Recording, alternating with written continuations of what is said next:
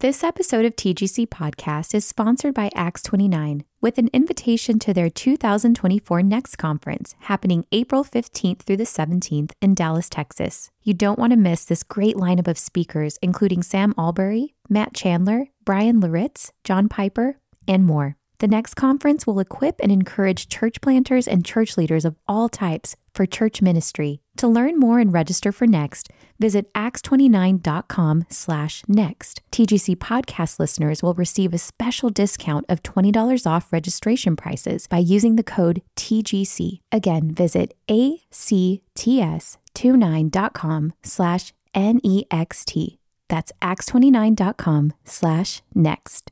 This episode of TGC Podcast is sponsored by Lifeway, publisher of The Sermon on the Mount Bible Study by Jen Wilkin. In this nine session study, Wilkin invites readers to examine and learn from Jesus' longest recorded message and challenge themselves to think differently about what it means to be a follower of Jesus. With your purchase, you'll also receive access to this study's video sessions. Get your copy today at lifeway.com slash sermon on the mount.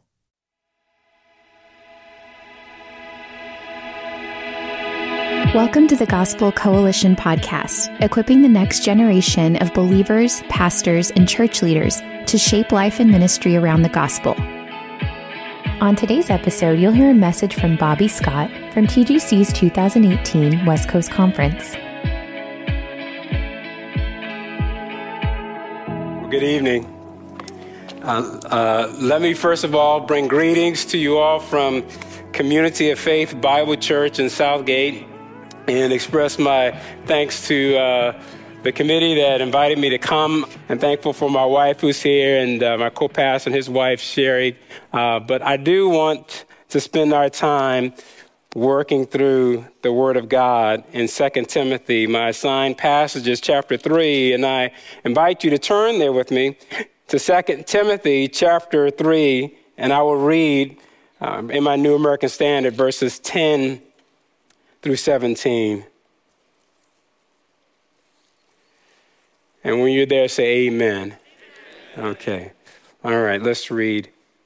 Now you followed my teaching, conduct, purpose, faith, patience, love, perseverance, persecutions, and suffering such as happened to me at Antioch and at Iconium and at Lystra were persecutions I endured, and out of them all the Lord rescued me. Indeed, all who desire to live godly in Christ Jesus will be persecuted. But evil men, impostors, will proceed from bad to worse, deceiving and being deceived. You, however, continue in the things you have learned and become convinced of, knowing from whom you have learned them and that from childhood you have known the sacred writings, which are able to give you wisdom that leads to salvation through faith, which is in Christ Jesus. All scripture is inspired by God and profitable for teaching, for reproof, for correction, for training in righteousness, so that the man of God may be adequate, equipped for every good work. Will you bow with me as I pray? Father, our song is our prayer that you would speak to us through your word. That your spirit would, Lord, open up our understanding and stir our hearts, God, to receive the truth that's in this passage. And more than that, Father, we ask that we receive it with action, that we will be found faithful doing these things that you have charged us to do in these words. So bless us to be not only hearers of your word, but doers of it as well. So bless us. In Christ's name, I pray.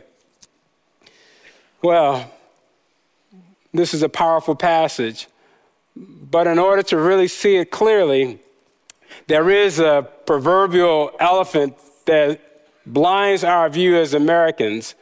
And I think we need to take, take caution to make sure that we deal with a, a, very almost American type of bias that will keep us from really benefiting from all that Paul is saying here and fully appreciate it so that we could rightly apply it. And in a word, the proverbial elephant that's staring right at us in this text, it is fear. It is, is fear and the power of fear, and how faith in Christ and Christ alone is the prescription to it. Three years before Paul, or three years after this event happens, Paul writes this book to Timothy in 67 AD, and but in 64 AD, the Great Fire of Rome took place. The Great Fire of Rome, some historians tell us, burned for perhaps nine days. It destroyed 10 out of the 14 provinces in Rome. Many were killed, and many, many more lost everything. And the rumor through Rome was that Nero himself had set the fire. It wasn't true, but the rumor stuck and it was spreading. And looking for a scapegoat, Nero blamed the Christians. They were the ones who were not honoring the pagan gods of Rome. They were the ones who were calling Jesus Lord. And so Nero officially charged Christianity and made Christianity an illegal religion. And the persecution of the church officially starts here in 64 AD, and, and hundreds of Christians were killed. Some were set as lamps and burned alive to light Nero's courtyard. Others were fed to lions. Some were crucified. But the persecution had started, and Paul now is a victim of that persecution. Many Christians in great fear were now abandoning the faith. Other Christians, being influenced by Satan, were apostatizing the faith. And here at this great cost, Paul is writing this letter to his son in the faith to persevere in the face of this horrific persecution that had frightened many Christians away. Can I ask you a personal question? Have you ever been afraid? I mean, really afraid. I think of myself as a reluctant missionary. On a couple of occasions, I've had the privilege of going to Africa and ministering to pastors. And the last occasion, I went with my co pastor and we went to Zimbabwe. And Zimbabwe has one of the worst dictators, uh, at the time, had one of the worst dictators in the world, Robert Mugabe. And he had, he had a law that foreigners could not take in public pictures because he was afraid that negative exposés would be put out about Zimbabwe. And as we're in our hotel and uh, we, I'm looking out of the window, and there was something going on, like a concert or something outside of our hotel room. And the pastor who we were working with, he's a master seminary grad, but he's a native Zimbabwean. And he said, Hey, it's a Christian concert. I'm like, Hey, can we go? And so he takes us down to this Christian concert, and I don't know what they're saying, I, I, but, but, but I started to connect. I was connecting my African roots. And so I'm moving a little bit. I'm enjoying the music. And, and next thing I know, I'm getting tapped on the shoulder. And our friend said, Pray for me that they're arresting me. Just getting arrested for taking our picture in public. so we began to walk back to makeshift police station like a trailer, and I'm horrified. That here it is. I'm like, Lord, see, I didn't want to come to Zimbabwe. you made me come, and now we're getting arrested in Zimbabwe. One of, worst, one of the worst dictators in the world.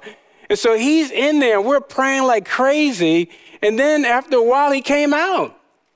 And he came out and he began to tell us what transpired. The guy asked him, What are you all doing here? And he said, we're, we're, we're, doing a pastor's conference. And he said, Where? And can anybody go? And how much does it cost? And he said, Anybody come and it's free. And he said, Can I come? And he gave him his Bible back, his, well, he gave him his camera back and released him. And as we're walking back, and I'm, I'm hearing Thomas tell us all these things, but I told Thomas what I was thinking while he was in the prison. And what I told Thomas was this that, that, that, uh, and when they come out, I have a pocket full of money. And, and I'm going to suggest, hey, is there some fine that we can pay? And I'm going to give him all these American dollars to get my friend Thomas from going to jail and us following after him. I'm going to pay him all, well, however much money we had, I'm going to give it all to him. And Thomas looked at me and said, Why would you do that? Why wouldn't I just be willing to suffer for Christ? And in that moment, I became the incredible shrinking man. now, there is something about us as Americans that we really fear persecution and suffering. We have theologies explaining away sufferings and pain We'll only be healthy and wealthy and fine. And, and this is an American phenomenon that we shipped all over the world because we want to deny the elephant in the room that we will all suffer for Christ if we're faithful. And in this passage, Paul is exhorting his, his son in the faith to endure faithfully Uh, don't, don't turn away. He's pressing him to live fear and persecution in the faith and to stand faithfully on the word of God. And I want us to walk through these three exhortations. And the first is found for us in verses 10 through 13. And I'm just going to call this first execution Keep Following Jesus as Lord to keep following Jesus as Lord. The text tells us now you followed, and here Paul's point is emphatic that you, Timothy, you follow closely. However, you, Timothy, as for you, Timothy, you followed. And the idea of follow is stock and trade language in the first century church for a disciple. A disciple, a, a follower of Christ. And even though Paul uses the language to follow me as he does here, the qualifier is always understood for Paul to mean, follow me as I follow Christ. And that's true here, that a disciple is one who follows after Christ. And a, a disciple is someone who's been born again by, by the grace of God.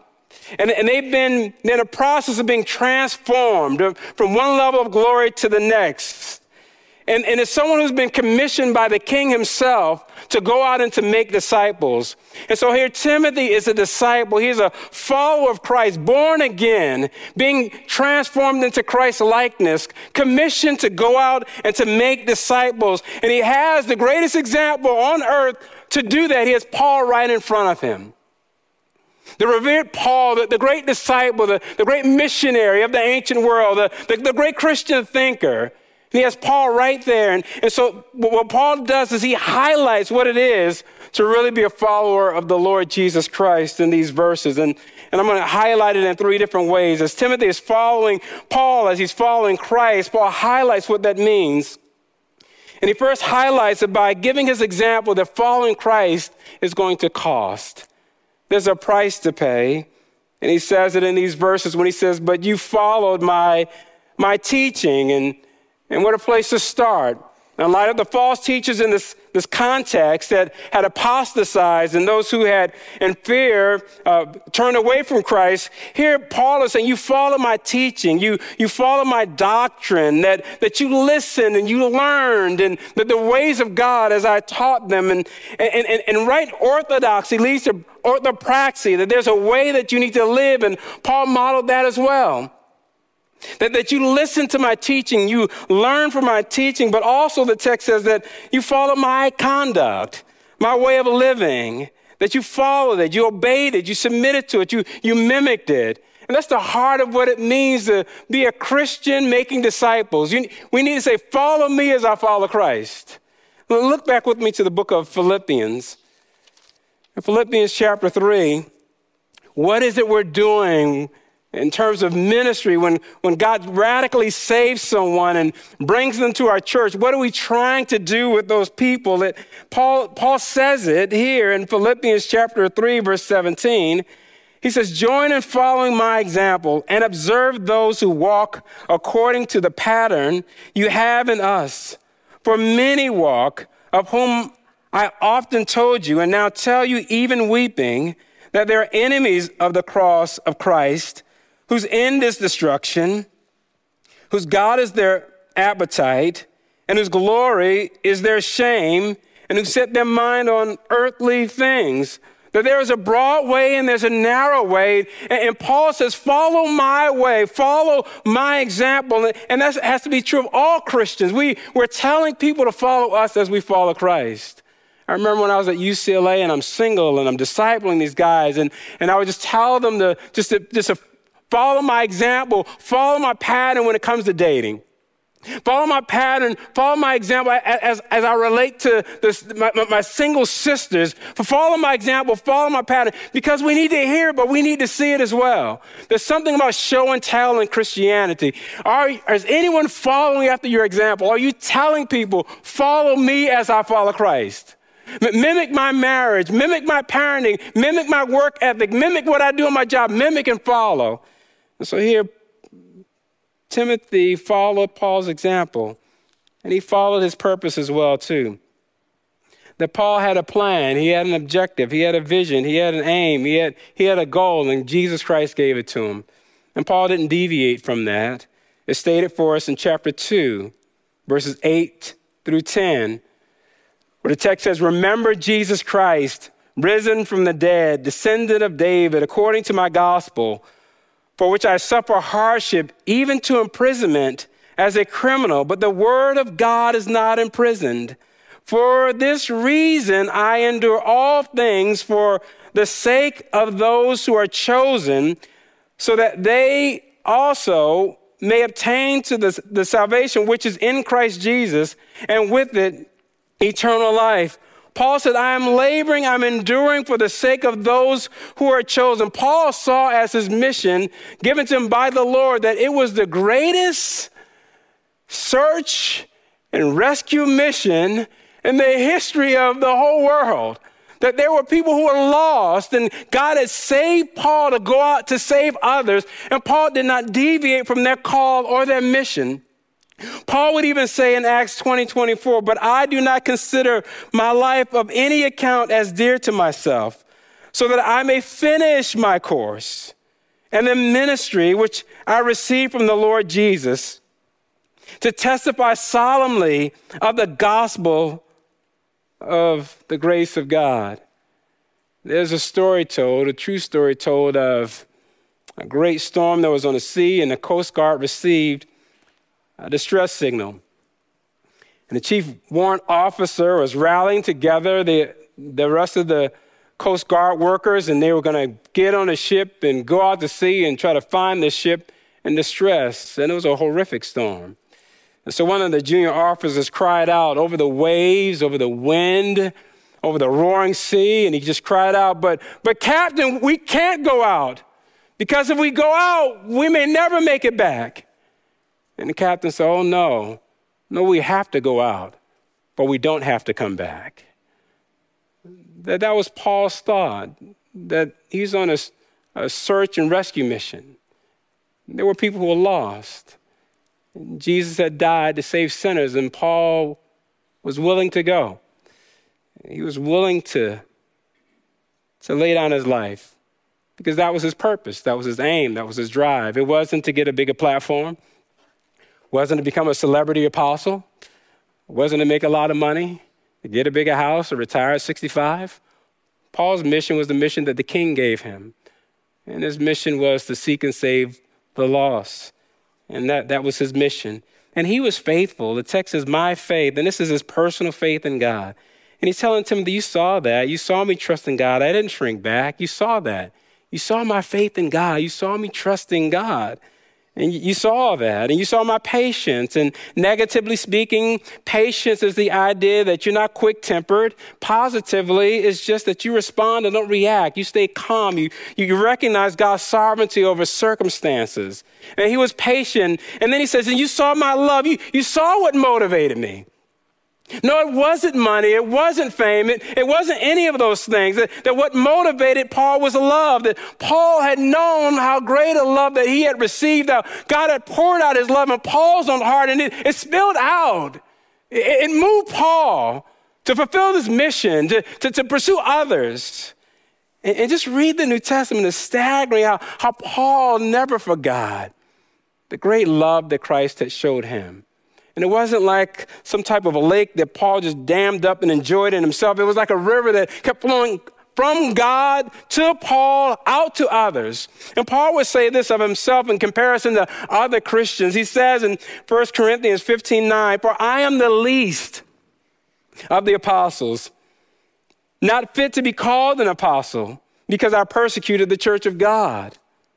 And a few years later, Paul sinks even a little bit lower, not just the least of all the apostles. It says in Ephesians 3 8, to me, the very least of all the saints, this grace was given to preach to the Gentiles the unfathomable riches of Christ that was given to me. And then he says, he even sinks a little bit lower. I'm not just the least of the apostles. I'm not just the least of the saints. Paul says in 1 Corinthians 1 15 and 16 this this saying is trustworthy and deserves full acceptance. Christ Jesus came into the world to save sinners, and I am the worst of them all. That I'm the chief of sinners. And that's not hyperbole. If God had a top 10 most wanted list, Paul would have been at the top of the list. Paul would walk into a conference like this and drag me out and stone me in front of everybody. There was not a greater enemy of the church than the Apostle Paul, earthly speaking. And Paul recognized that, and yet he was shown mercy. He never forgot that. Jesus principalizes that, that, that when we, if we think and recognize the gravity of our sinful heart, the gravity of our sinful ways, what we really did deserve from God, and we think about what we received, then that will stir real love in our own hearts. Jesus said, when they were unable to repay, he graciously forgave them. So, which of them will love more, he says? Which of them will love more? And the idea, he who is forgiven more will love more. And Paul recognized how much he had been forgiven, and he served his king in love and then his endurance. And like sandwiched in the middle of patience and endurance is love. This idea of patience and endurance find themselves in the love chapter as well. That not only do we are, are patient with people, but Paul here, my endurance, that he, he, he, he endured all kinds of circumstances, uh, all kinds of difficulties. He was, he was steadfast, he endured. And, and, the persecutions are literally that he was, how he was treated and how he was abused, and it led to his sufferings. And, and 2 Corinthians 11 outlines them. Five times I received from the Jews 39 lashes. Three times I was beaten with rods. Once I was stoned. And this happened in Antioch and Iconium and, and Lystra. That's where Timothy first met Paul. Paul goes back to the very beginning in Acts chapter 14 on Paul's first missionary journey. There's persecution. Read Acts 14. Timothy saw from the beginning Paul's persecutions, his sufferings, and he saw it all, and by God's grace, Timothy followed. And so here Paul reminds Timothy of just the great persecution that he had undergone. But now, the, under Nero and the persecution of the saints in this first century, there were a lot of people who didn't endure, a lot of people who, who didn't press forward, a lot of Christians who defected, and in fear, and others apostatized under the influence of Satan. But, but Paul tells his son, Timothy, in the faith, but you can't. Timothy, you can't. You just see my life, Timothy. We've gone a long way together, Timothy. You can't stop and turn back, Timothy. I, I, I, I know many in Asia have defected. I know that. I know others have apostatized Timothy, but Timothy, you can't. He's pleading with his son in the faith and this intimate relationship they have. And Paul writes this, this letter, as it were, to Timothy in the face of grave persecution. Listen to what Paul says. And let me go back and survey the book with us. In chapter one, there is this fatherly son intimacy that Paul thanks God for Timothy and talks about tears and, and the closeness of their relationship. But Paul also says this in verse 13 retain the standard of sound words. That is a command. Verse 14 guard through the Holy Spirit who dwells in you the treasure. That is a command.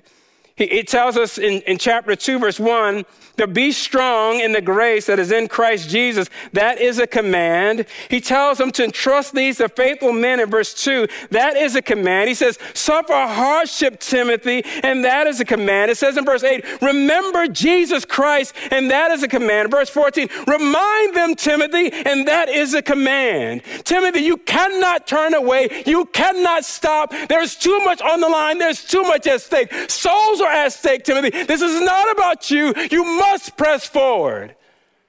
There's a cost to being a disciple. I try to tell my kids you can't buy everything at the 99 cent store. There's a price you have to pay. And Timothy watched Paul faithfully pay it. And now is your turn, Timothy. Now is your turn. And not only was there a cost that Paul paid, and Paul is showing him this cost of discipleship, but that's just a cost for all of us. That's what the text says. Look with me at verse 12. Indeed, all who desire to live godly in Christ Jesus will what? Will what? Yeah, yeah, be persecuted. That's that's it's almost like a promise that this this is going to happen. If you desire to to devote your life to God and and to do what He wants you to do and, and, and this radical devotion to God, if you do that, then you will suffer. Jesus said it. Remember the word that I said to you: a slave is no greater than his master. Truly, truly, I say to you, a slave is not greater than his master, nor is the one who is sent greater than the one who sent him. If they persecuted me, John 15, 20, if they persecuted me, they will also persecute you. If they kept my word, they will keep yours also. So there's just a price to pay that all those who will live godly will be persecuted. There's just something wrong when everybody likes everything we say on Facebook and social media and Twitter. That, that, that, that when we speak the truth, even in love, and we're confronting the sins of this broken, fallen world, there'll be some who their pride will rile up and, and, and they'll respond in negative ways. And the text says that, that, that to be a disciple of Christ, you've, you've got to push through that. And Paul is showing, as it were, what it means to really follow after Jesus, Lord, that there's persecution that we all have to endure. Paul endured it. We all have to endure it. And then the text says, and it's going to get worse as evil people grow more evil. The persecution, as it were, in this context will, will get worse. Paul just says to Timothy in verse 13, but evil men and impostors will proceed from bad to worse, deceiving and being deceived that they're real evil people.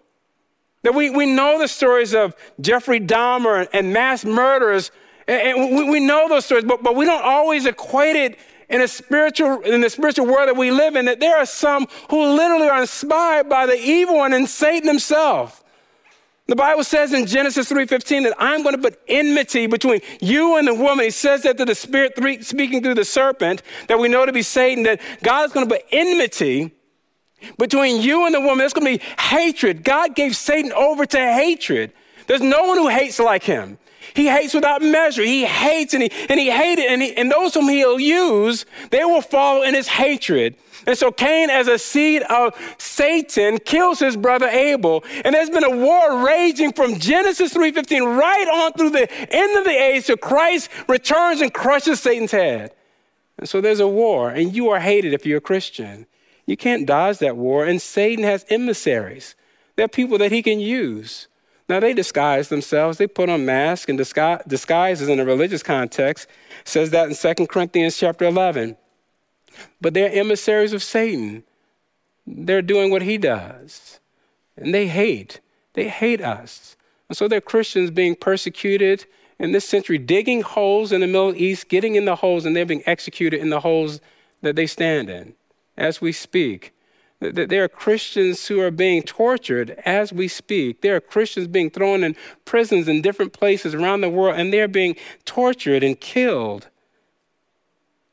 And, and, and they wear masks in, in, our, in this context. Some of them wear masks of, of being religious, and, uh, but, but we have to see through that. That one of the great exports of America is our cults. We send out the JWs to the whole world, the Mormons to the whole world, the prosperity gospel to the whole world. And as they themselves are damned, they're damning others into hell as well too. And that's evil.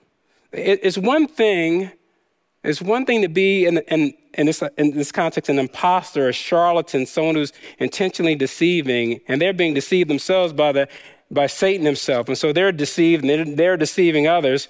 And, and, and, and it's one thing to go out and misrepresent a friend or misrepresent someone and, and say they said such and such and they didn't say that.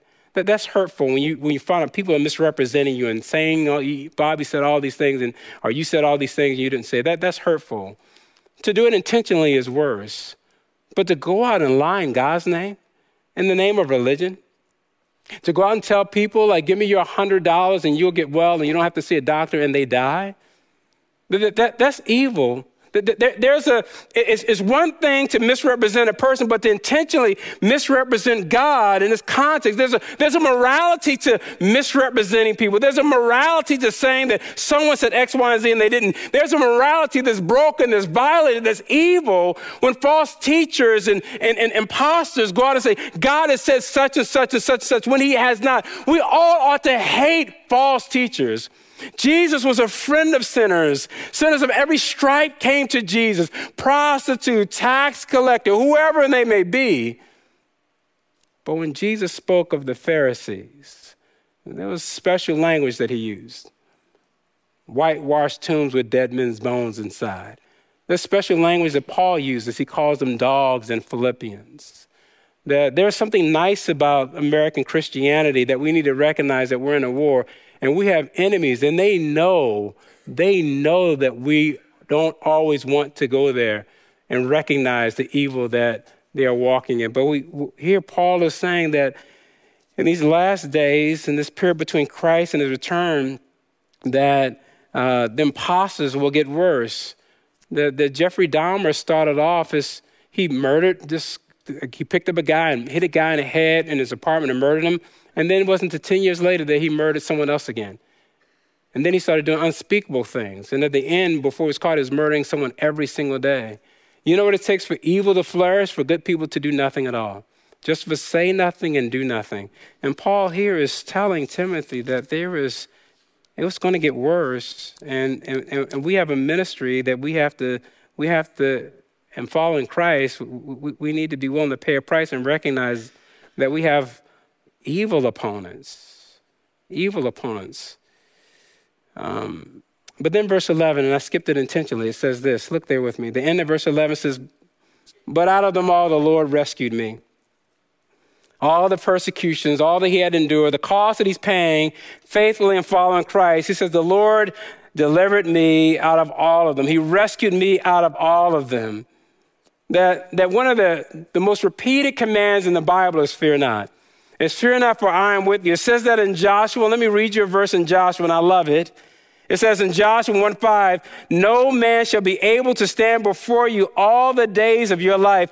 Just as I was with Moses, so I will be with you. I will not leave or fail you or forsake you. Only be strong and courageous, and God will give him success if he follow him in all of his ways. And here in this text in 2 Timothy chapter 3, Paul knows that. Timothy has seen that, how, how God faithfully delivered and rescued Paul. And he will be with us. He will deliver us the antidote to our fears. Trust in Christ that he's with you. The giants in the land were really big. That, that's true. But God was bigger. The cities were well fortified and they had great weapons, but God had just destroyed Pharaoh's army. And yet, the new generation, the, the generation leaving the Exodus, they didn't trust their God was with them and that God would fight for them and deliver them. And so, for us, if we're going to faithfully follow Christ in these perilous last days, if we're going to do that, if we're going to be faithful and follow the Lord Jesus Christ, then we have to do it with faith, trusting our King. There's a mission he's called us to, and we can't turn back. There's a second exhortation in these, these verses, verse, verses 14 and 15. Not only do we have to keep following Jesus as Lord, but we have to keep persevering. I'll say it this way in the Holy Word. We have to keep persevering in God's holy word. It says in verse 14, You, however, continue. You, have, however, continue in the things you have learned and become convinced of. That, that here, where, where everyone else is defecting and apostatizing, but you, Timothy, you have to continue in the things that you've learned. And, and Paul motivates him by two different ways. He, he wants to motivate him by, by calling him to remember that he was a steward and, and who it is who's entrusted this legacy to him. He says, You, however, continue in the things you have learned and become convinced of knowing for whom you have learned them.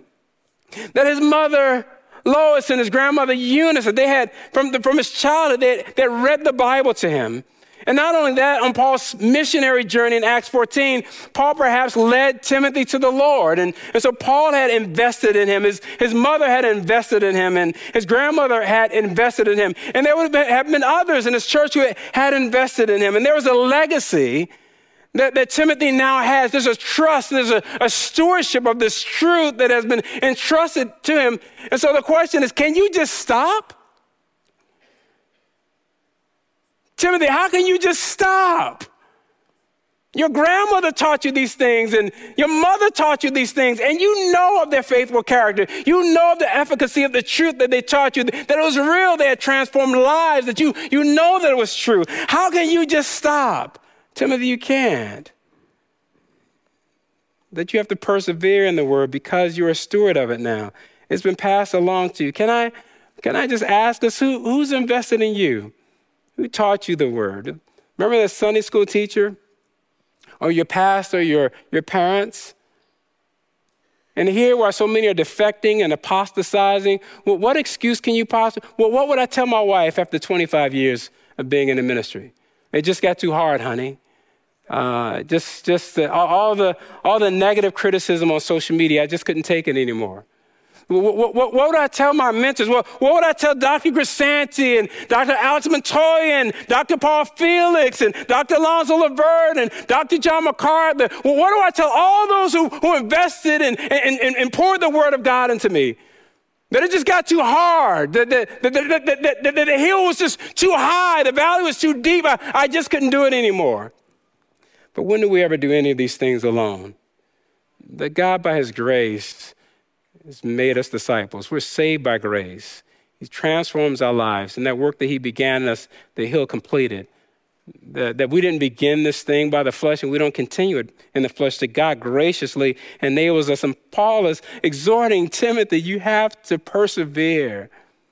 You have to endure. You, you have to keep pressing forward, Timothy, in the word. And then the motivation that he gives him, secondly, is not only that because of the legacy and the stewardship that he received. And in verse 15, it says, and that from childhood you have known the sacred writings, which are able to give the wisdom that leads to salvation through faith, which is in Christ Jesus that you know faith comes by hearing and the hearing of the word of God because you heard the gospel and the power of God through, through the gospel saved you, Timothy.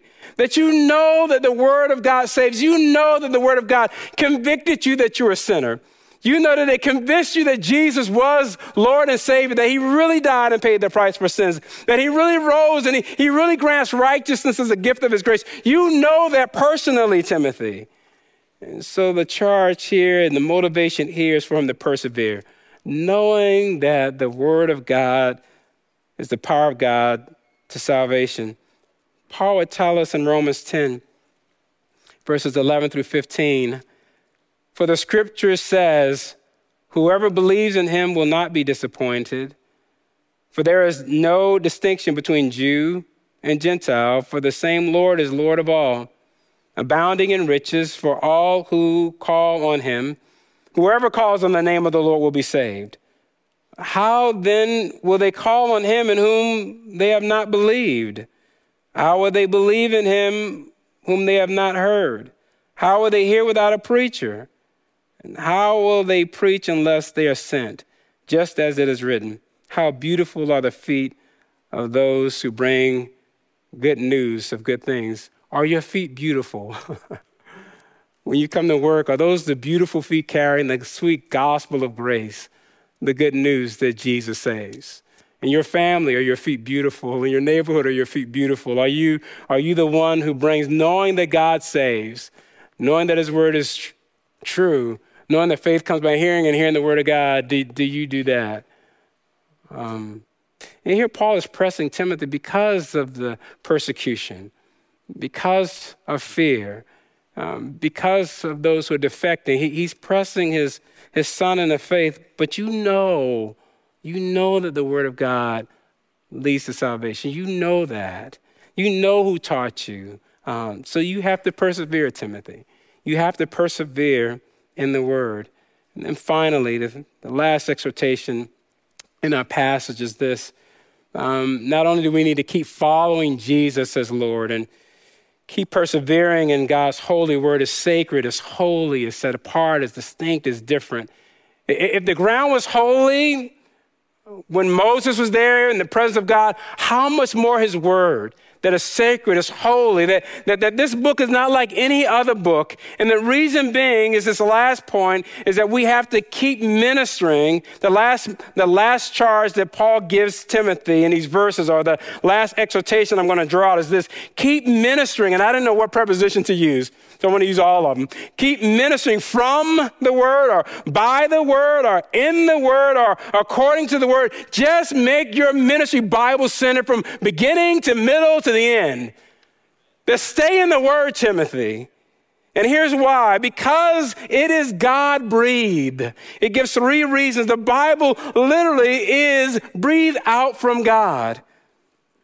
And that makes every scripture, every sentence, Every paragraph, every chapter, every book, it makes everything in the Bible, at the end of the day, God's word. And here, Paul is not so concerned about the mechanism of how. Peter explains all that. Paul describes the nature of the finished product of the original autographs that this is God's writings. These are God's words, Timothy.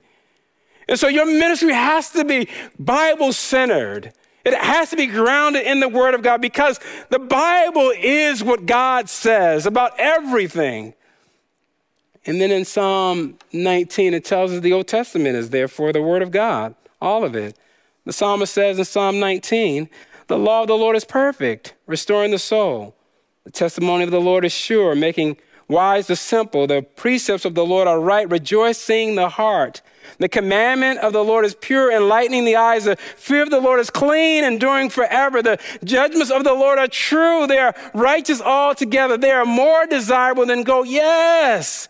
Than much fine gold, sweeter also than honey and the drippings of the honeycomb. Moreover, by them your servant is warned, and in keeping them there is great reward because it's the word of God. Not just the Old Testament. As Paul is writing the New Testament, it says in 1 Corinthians 14 37, if anyone thinks he is a prophet or spiritual, let him recognize that the things which I write to you are the Lord's commandment. Now, Paul knew as, as, as God was through the Holy Spirit supernaturally working through him that he wasn't inspired, but the words were. The words were breathed out from God. Old Testament, and the New Testament, that's all from God. You know, saints, God is not dead. God is not silent.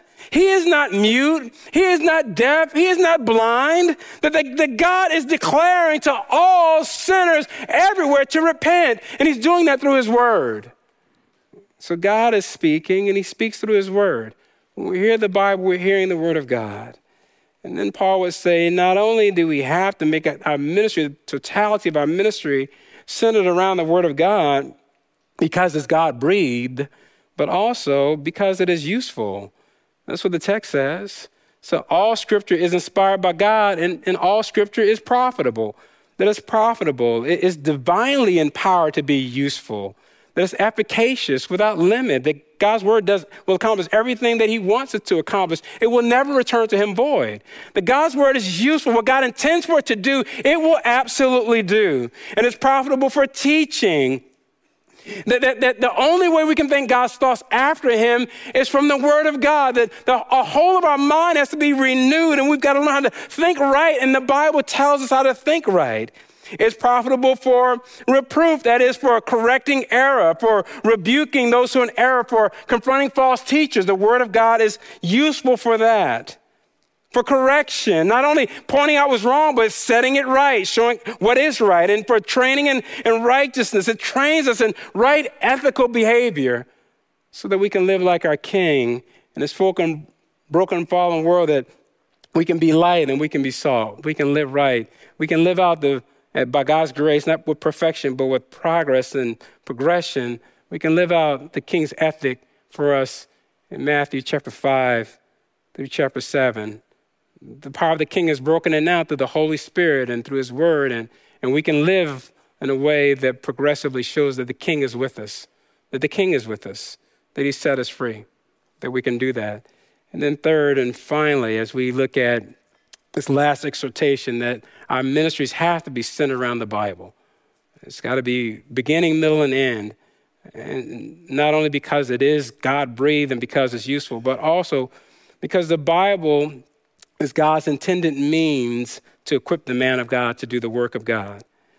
So Paul says that, that, that, that it does all this instruction, that is doing all this rebuking, is doing all these things so that there's a purpose to the ministry of the word of God, so that the man of God, and, and here in 1 Timothy 6.11, the man of God, or in the Old Testament context, the man of God, it, it really is here in a technical sense, this, this set apart special spokesperson for God, that it, it makes him adequate, thoroughly adequate, thoroughly equipped, thoroughly prepared to do the work of God. The, the, the Bible does that. It, makes him thoroughly equipped to do every good work, everything God calls him to do. It, it prepares him for that. And in turn, what does he do? According to Ephesians chapter 4, the man of God equips the saints of God to do the work of ministry. And so there's a circle here. The, the man of God is equipped by the Bible. He takes the Bible and equips the saints of God so that at the end of the day, the saints of God can do the work of God so that we can go out and do those deeds that God has saved us for. He's made us his masterpieces, saving us by grace through faith, so that we can do these works that he set apart for us from the beginning of the ages, Ephesians 2:10. And so there's work that the king wants us to do in these last days. There's, there's something he wants us to do, and the word of God is the means that equips us to do that. Um, when you read through history, and you read through the Bible, there are epochs and seasons where everything just changed. Josiah finds the book and, and, and Israel changed. Hezekiah reads the book and things change. The reformers go back to the book and, and things change. That, that we're living in a time where um, there's unparalleled division almost. And we have a real enemy. And our enemies aren't across political aisles. They aren't the opposite gender. They aren't the opposite ethnicity. That we have a real enemy. The Bible says that we wrestle not against flesh and blood, but against powers and principalities. And, and we're wrestling. We're in a war from Genesis 3.15 to this present hour. We're in a war. And we will always be in the war until our king comes back. And he has emissaries that he uses. But, but, but, but the weapon of our warfare is spiritual. It's got to be the Bible. How do you fight in a spiritual war? You need spiritual tools. How do you win a battle that you don't fight? That we have to fight, and we fight with the sword of the Word of God. We have to persevere. The darker the age gets, the greater the persecution gets, the more some are in fear of defecting and, and Satan is inspiring others to apostatize. But for the believer to follow Christ, that we have to follow hard after Jesus as Lord. We have to persevere in the holy word of the Bible. We have to keep ministering uh, according to the word. And we can't fail and we can't quit and we can't turn back. We have to trust our King who fights our battles for us. And all that he would desire to do, saints of God, my brothers and sisters, he will accomplish. And we will stand, as Paul says at the end of verse 11, and the Lord will rescue us from all of it. But don't shrink back in fear. Press forward by trusting your King. Follow faithfully after him. Persevere in the Bible and minister to according to his word. And he will bless us. Amen. Let me pray. Father, thank you for our time together tonight. Thank you for this conference. It, um, there's much we need to think about because there's much that needs to be done. So grant us grace, Lord, to be faithful. In Christ's name I pray. Amen. Thanks for listening to today's episode of the Gospel Coalition podcast. Check out more gospel centered resources at thegospelcoalition.org.